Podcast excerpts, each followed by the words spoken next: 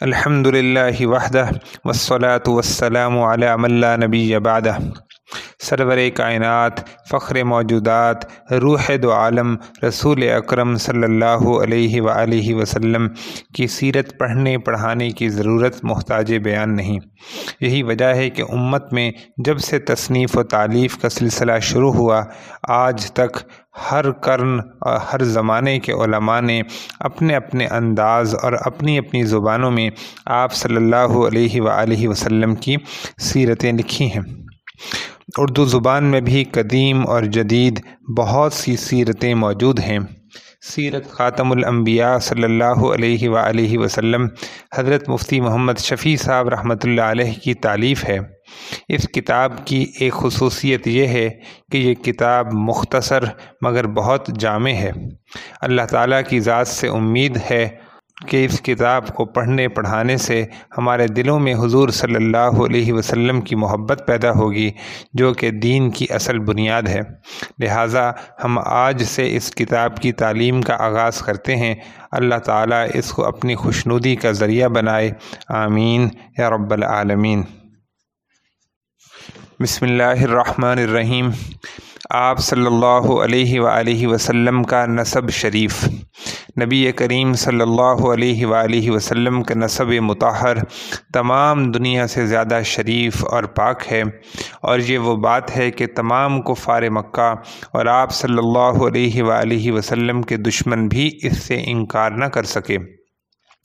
ابو سفیان نے بحالت کفر شاہ روم کے سامنے اس کا اقرار کیا۔ حالانکہ وہ اس وقت چاہتے تھے کہ اگر کوئی گنجائش نکلے تو وہ آپ صلی اللہ علیہ وآلہ وسلم پر عیب لگائیں۔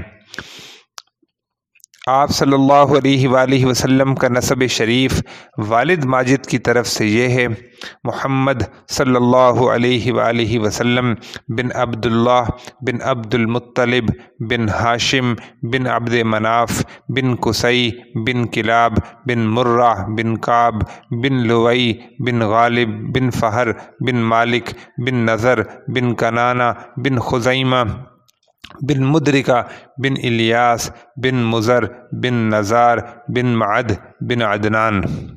یہاں تک سلسلہ نصب اجماع امت سے ثابت ہے اور یہاں سے آدم علیہ السلام تک اختلاف ہے۔ اور والدہ ماجدہ کی طرف سے آپ صلی اللہ علیہ وسلم کا نصب مبارک یہ ہے، محمد صلی اللہ علیہ وسلم بن آمنہ بن وہب بن عبد مناف، بن زہرہ، بن کلاب۔ اس سے معلوم ہوا کہ کلاب بن مرہ میں آپ صلی اللہ علیہ وسلم کا نصب جمع ہو جاتا ہے۔ جس ولادت سے پہلے آپ صلی اللہ علیہ وسلم کی برکات کا ظہور جس طرح آفتاب سے پہلے صبح و صادق کی عالمگیر روشنی اور پھر شفق سرخ دنیا کو طلوع آفتاب کی بشارت دیتے ہیں، اسی طرح جب آفتاب نبوت کا طلوع قریب ہوا تو اطراف عالم میں بہت سے ایسے واقعات ظاہر کیے گئے جو آپ صلی اللہ علیہ وآلہ وسلم کی تشریف آوری کی خبر دیتے تھے، جن کو محدثین اور مورخین کی اصطلاح میں ارساحات کہا جاتا ہے۔ آپ صلی اللہ علیہ وسلم کی والدہ ماجدہ کا بیان ہے کہ جب آپ صلی اللہ علیہ وسلم ان کے بطن میں بصورت حمل مستقر ہوئے تو انہیں خواب میں بشارت دی گئی کہ وہ بچہ جو تمہارے حمل میں ہے، اس امت کا سردار ہے۔ جب وہ پیدا ہو تو تم یوں دعا کرنا کہ ان کو ایک خدا کی پناہ میں دیتی ہوں۔ ان کا نام محمد رکھنا۔ اور فرماتی ہیں کہ آپ صلی اللہ علیہ وسلم کے حمل میں رہنے کے بعد میں نے ایک نور دیکھا جس سے شہر بسرا علاقۂ شام کے محلات ان کے سامنے آ گئے۔ اور فرماتی ہیں کہ میں نے کسی عورت کا کوئی حمل نہیں دیکھا جو آپ صلی اللہ علیہ وسلم سے زیادہ سہل ہو اور سبک ہو۔ یعنی ایام حمل میں جو سستی اور متلی وغیرہ عموماً عورتوں کو رہتی ہے وہ کچھ بھی مجھے پیش نہیں آئیں۔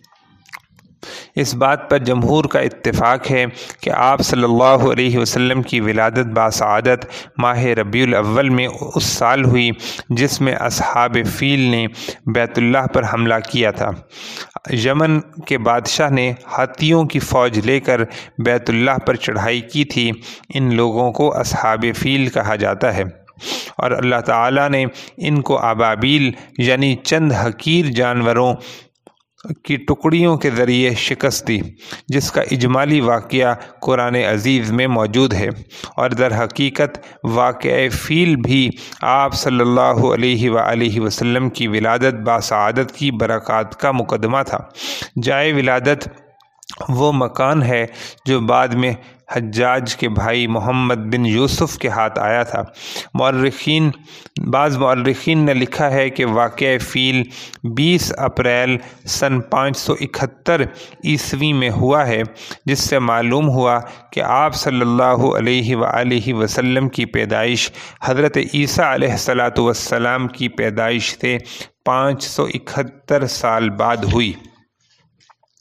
امام حدیث ابن اساکر رحمۃ اللہ علیہ نے دنیا کی مجمل تاریخ اس طرح لکھی ہے کہ حضرت آدم علیہ السلام اور نوح علیہ السلام کے درمیان ایک ہزار دو سو برس کا فاصلہ ہوا اور نوح علیہ السلام سے ابراہیم علیہ السلام تک ایک ہزار ایک سو بیالیس سال کا اور ابراہیم علیہ السلام سے موسیٰ علیہ السلام تک پانچ سو پینسٹھ برس کا اور موسیٰ علیہ السلام سے داود علیہ السلام تک پانچ سو بہتر اور داود علیہ السلام سے عیسیٰ علیہ السلام تک ایک ہزار تین سو چھپن اور عیسیٰ علیہ السلام سے خاتم الانبیاء حضرت محمد الرسول اللہ صلی اللہ علیہ وآلہ وسلم کے درمیان چھ سو برس کا فاصلہ گزرا ہے۔ اس حساب سے ہمارے رسول مقبول صلی اللہ علیہ وسلم تک پانچ ہزار بیس سال ہوئے اور حضرت آدم علیہ السلام کی عمر مشہور قول کے مطابق چالیس کم ایک ہزار سال ہوئی ہے۔ اس لیے حضرت آدم علیہ السلام کے دنیا میں تشریف لانے سے تقریباً چھ ہزار سال بعد یعنی ساتویں ہزار سال میں، حضرت خاتم الانبیاء صلی اللہ علیہ وآلہ وسلم رونق افروز ہوئے۔ الغرض جس سال اصحاب فیل کا حملہ ہوا، اس کے ماہ ربیع الاول کی بارہویں تاریخ روز دوشنبہ دنیا کی عمر میں ایک نرالا دن ہے کہ آج پیدائش عالم کا مقصد لیل و نہار کے انقلاب کی اصلی غرض آدم اور اولاد آدم کا فخر، کشتی نوح کی حفاظت کا راز، ابراہیم کی کی دعا اور موسیٰ اور عیسیٰ علیہم الصلاۃ والسلام کی پیشن گوئیوں کا مصداق یعنی ہمارے آقائے نامدار محمد الرسول اللہ صلی اللہ علیہ وآلہ وسلم رونق افروز عالم ہوتے ہیں۔ ادھر دنیا کے بت قدے میں آفتاب نبوت کا ظہور ہوتا ہے، ادھر ملک فارس کے کسرا کے محل میں زلزلہ آتا ہے، جس سے اس کے چودہ کنگرے گر جاتے ہیں۔ بحیرہ ساوا یعنی ملک فارس کا ایک دریا دفعتاً خشک ہو جاتا ہے۔ فارس کے آتش قدے کی وہ آگ جو ایک ہزار سال سے کبھی نہ بجھی تھی، خود بخود سرد ہو جاتی ہے۔ اور یہ در حقیقت آتش پرستی اور ہر گمراہی کے خاتمے کا اعلان اور فارس اور روم کی سلطنتوں کے زوال کی طرف اشارہ ہے۔ صحیح حدیث میں ہے کہ ولادت کے وقت آپ صلی اللہ علیہ وآلہ وسلم کی والدہ ماجدہ کے بطن سے ایک ایسا نور ظاہر ہوا جس سے مشرق اور مغرب روشن ہو گئے۔ اور بعض روایات میں ہے کہ آپ صلی اللہ علیہ وسلم زمین پر جلوہ افروز ہوئے تو دونوں ہاتھوں پر سہارا دیا لیے ہوئے تھے۔ پھر آپ صلی اللہ علیہ وسلم نے خاک کی مٹھی بھری اور آسمان کی طرف دیکھا۔ آپ صلی اللہ علیہ وسلم کے والد کی وفات آپ صلی اللہ علیہ وسلم ابھی پیدا نہیں ہوئے تھے کہ آپ صلی اللہ علیہ وسلم کے والد ماجد عبداللہ کو ان کے والد نے حکم دیا کہ مدینہ طیبہ سے کھجوریں لائیں۔ عبداللہ آپ صلی اللہ علیہ وسلم کو بصورت حمل چھوڑ کر چلے گئے۔ اتفاقاً وہیں ان کی وفات ہو گئی اور والد کا سایہ پیدائش سے پہلے ہی سر سے اٹھ گیا۔ بسم اللہ الرحمن الرحیم۔ زمانہ رضاعت اور زمانہ طفولیت سب سے پہلے آپ صلی اللہ علیہ وآلہ وسلم کو آپ صلی اللہ علیہ وآلہ وسلم کی والدہ ماجدہ نے اور چند روز کے بعد ابو لہب کی کنیز صوبیہ نے دودھ پلایا۔ اس کے بعد یہ دولت خدا داد حضرت حلیمہ سعدیہ رضی اللہ تعالی عنہ کو نصیب ہوئی۔ شرفائے عرب کی عام عادت تھی کہ بچوں کو دودھ پلانے کے لیے قرب و جوار کے دیہات میں بھیج دیتے تھے، جس سے بچوں کی جسمانی صحت بھی اچھی ہو جاتی تھی اور وہ خالص عربی بھی سیکھ جاتے تھے۔ اور اسی لیے گاؤں کی عورتیں اکثر شہروں میں شیر خار بچے لینے کے لیے جایا کرتی تھیں۔ حضرت حلیمہ سعدیہ رضی اللہ تعالیٰ عنہ کا بیان ہے کہ میں طائف سے بنی سعد کی عورتوں کے ہمراہ دودھ پینے والے بچوں کی تلاش میں مکہ کو چلی۔ اسی سال قحط تھا، میری گود میں ایک بچہ تھا۔ مگر فقر و فاقہ سے اتنا دودھ نہ تھا جو اس کو کافی ہو سکے۔ رات بھر وہ بھوک سے تڑپتا تھا اور ہم اس کی وجہ سے بیٹھ کر رات گزارتے تھے۔ ایک اونٹنی بھی ہمارے پاس تھی، مگر اس میں بھی دودھ نہ تھا۔ مکہ کے سفر میں جس دراز گوش یعنی گدھے پر سوار تھی، وہ بھی اس قدر لاغر تھا کہ سب کے ساتھ نہ چل سکتا تھا۔ ہمراہی بھی اس سے تنگ آ رہے تھے۔ بالآخر مشکل سے یہ سفر طے ہوا۔ مکہ مکرمہ پہنچے تو رسول اللہ صلی اللہ علیہ وآلہ وسلم کو جو عورت دیکھتی اور یہ سنتی کہ آپ صلی اللہ علیہ وآلہ وسلم یتیم ہیں تو کوئی قبول نہ کرتی کیونکہ زیادہ اکرام و انعام کی توقع نہ تھی۔ اور ادھر حلیمہ رضی اللہ تعالی عنہ کی قسمت کا ستارہ چمک رہا تھا۔ ان کے دودھ کی کمی ان کے لیے رحمت بن گئی کیونکہ دودھ کم دیکھ کر کسی نے ان کو اپنا بچہ دینا گوارا نہ کیا۔ حضرت حلیمہ رضی اللہ تعالیٰ عنہ فرماتی ہیں کہ میں نے اپنے شوہر سے کہا کہ یہ تو اچھا نہیں معلوم ہوتا کہ خالی ہاتھ واپس ہوں۔ خالی سے بہتر ہے کہ اس یتیم کو لے چلوں۔ شوہر نے منظور کیا اور یہ اس در یتیم کو لے آئیں کہ جس سے آمنہ اور حلیمہ کے گھر نہیں بلکہ مشرق اور مغرب میں اجالا ہونے والا تھا۔ خدا کا فضل تھا کہ حلیمہ رضی اللہ تعالی عنہ کی قسمت جاگی اور سرور کائنات صلی اللہ علیہ وسلم ان کی گود میں آ گئے۔ دودھ پلانے کے لیے بیٹھیں تو برکات کا ظہور شروع ہو گیا۔ اس قدر دودھ اترا کہ آپ صلی اللہ علیہ وسلم نے اور آپ صلی اللہ علیہ وسلم کے رضائی بھائی نے بھی خوب سیر ہو کر پیا اور آرام سے سو گئے۔ ادھر اونٹنی کو دیکھا تو اس کے تھن دودھ سے لبریز تھے۔ میرے شوہر نے اس کا دودھ نکالا اور ہم سب نے سیر ہو کر پیا اور رات بھر آرام سے گزری۔ مدتوں بعد یہ پہلی رات تھی کہ ہم اطمینان کے ساتھ نیند بھر کر سوئے۔ اب تو میرا شوہر بھی کہنے لگا کہ حلیمہ، تم تو بڑا ہی مبارک بچہ لائی ہو۔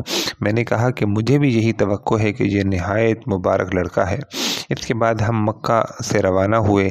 میں آپ صلی اللہ علیہ وسلم کو گود میں لے کر اسی دراز گوشت پر سوار ہوئی، مگر اس مرتبہ اللہ کی قدرت کا یہ تماشا دیکھتی ہوں کہ اب وہ اتنا تیز چلتا ہے کہ کسی کی سواری اس کے گرد کو نہیں پہنچتی۔ میری ہمراہی عورتیں تعجب سے کہنے لگیں، یہ وہی ہے جس پر تم آئی تھیں۔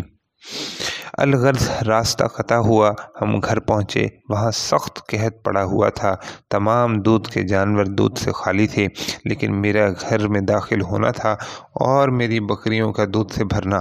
اب روز میری بکریاں دودھ سے بھری آتی ہیں اور کسی کو ایک قطرہ بھی نہیں ملتا۔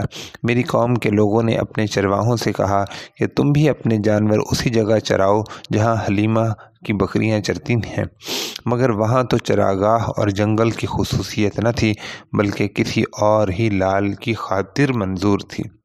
اس کو وہ لوگ کہاں سے لاتے؟ چنانچہ ایک ہی جگہ چرنے کے بعد بھی ان کے جانور دودھ سے خالی اور میری بکریاں بھری ہوئی آتی تھیں۔ اسی طرح ہم برابر آپ صلی اللہ علیہ وسلم کی برکات کا مشاہدہ کرتے رہے، یہاں تک کہ دو سال پورے ہو گئے اور میں نے آپ صلی اللہ علیہ وآلہ وسلم کا دودھ چھڑا دیا۔ حلیمہ رضی اللہ تعالی عنہ کا بیان ہے کہ جس وقت آپ صلی اللہ علیہ وآلہ وسلم کا دودھ چھڑایا تو یہ کلمات آپ صلی اللہ علیہ وسلم کی زبان مبارک پر جاری ہوئے۔ اللہ اکبر کبیرہ والحمد للہ حمدن کثیرہ و سبحان اللہ بکرتوں و اصیلہ یہ آپ صلی اللہ علیہ وآلہ وسلم کا سب سے پہلا کلام تھا۔ آپ صلی اللہ علیہ وسلم کا نشو نما دوسرے بچوں سے اچھا تھا کہ دو سال ہی میں اچھے بڑے معلوم ہونے لگے تھے۔ اب ہم حسب قاعدہ آپ صلی اللہ علیہ وآلہ وسلم کو آپ صلی اللہ علیہ وسلم کی والدہ کے پاس لائے، مگر آپ صلی اللہ علیہ وسلم کی برکات کی وجہ سے آپ صلی اللہ علیہ وآلہ وسلم کو چھوڑنے کا جی نہ چاہتا تھا۔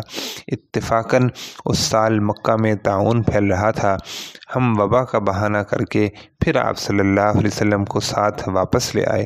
آپ صلی اللہ علیہ وسلم ہمارے پاس رہے، باہر نکلتے اور لڑکوں کو کھیلتے ہوئے دیکھتے تھے، مگر خود علیحدہ رہتے تھے۔ ایک روز مجھ سے فرمانے لگے کہ میرے دوسرے بھائی دن بھر نظر نہیں آتے، وہ کہاں رہتے ہیں؟ میں نے کہا کہ بکریاں چرانے جاتے ہیں۔ آپ صلی اللہ علیہ وآلہ وسلم نے فرمایا کہ مجھے ان کے ساتھ بھیجا کرو۔ اور اس کے بعد اپنے رضائی بھائی عبداللہ کے ساتھ جایا کرتے تھے۔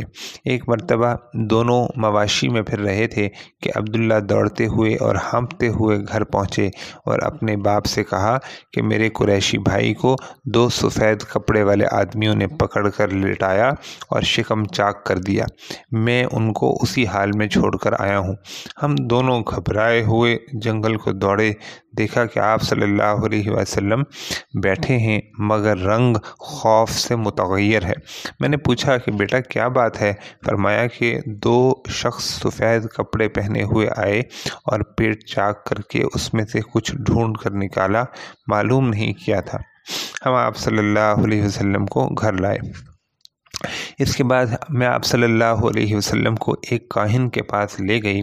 وہ آپ صلی اللہ علیہ وسلم کو دیکھتے ہی اپنی جگہ سے اٹھا اور آپ صلی اللہ علیہ وسلم کو اپنے سینے پر اٹھا لیا اور چلانا شروع کر دیا کہ اے آل عرب، دوڑو، جو بلا تم پر قریب پہنچنے والی ہے، اس کو دفع کرو۔ جس کی صورت یہ ہے کہ اس لڑکے کو قتل کر دو اور مجھے بھی اس کے ساتھ قتل کر دو۔ اگر تم نے اسے چھوڑ دیا تو یاد رکھو کہ تمہارے دین کو مٹا دے گا اور ایسے مذہب کی طرف تمہیں دعوت دے گا جو تم نے اب تک کبھی نہیں سنا۔ حلیمہ رضی اللہ تعالی عنہ یہ سن کر جھنجھلا اٹھیں اور آپ صلی اللہ علیہ وسلم کو اس بدبخ کے ہاتھ سے کھینچ لیا۔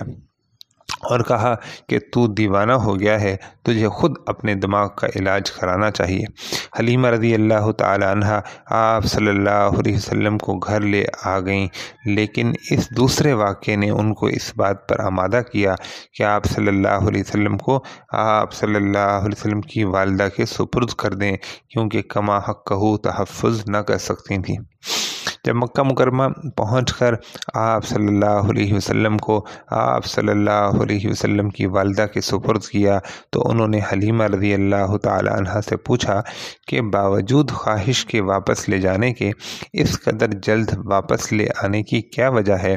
اسرار کے بعد حلیمہ رضی اللہ تعالی عنہ کو تمام واقعہ عرض کرنا پڑا۔ انہوں نے یہ سن کر فرمایا کہ بے شک میرے بیٹے کی ایک خاص نشانی ہے اور پھر ایام حمل اور وقت ولادت کے حیرت انگیز واقعات سنائے۔ جب آپ صلی اللہ علیہ وسلم کی عمر شریف چار پانچ برس ہوئی تو مدینہ سے واپس ہوتے ہوئے مقام ابوا پر آپ صلی اللہ علیہ وسلم کی والدہ نے بھی دنیا سے رحلت فرمائی۔ بچپن کا زمانہ چھ سال کی عمر ہے، والد کا سایہ تو پہلے ہی اٹھ چکا ہے۔ والدہ کی آغوش شفقت کا بھی خاتمہ ہوا، لیکن یہ یتیم جس آغوش رحمت میں پرورش پانے والا ہے، وہ ان اسباب سے بے نیاز ہے۔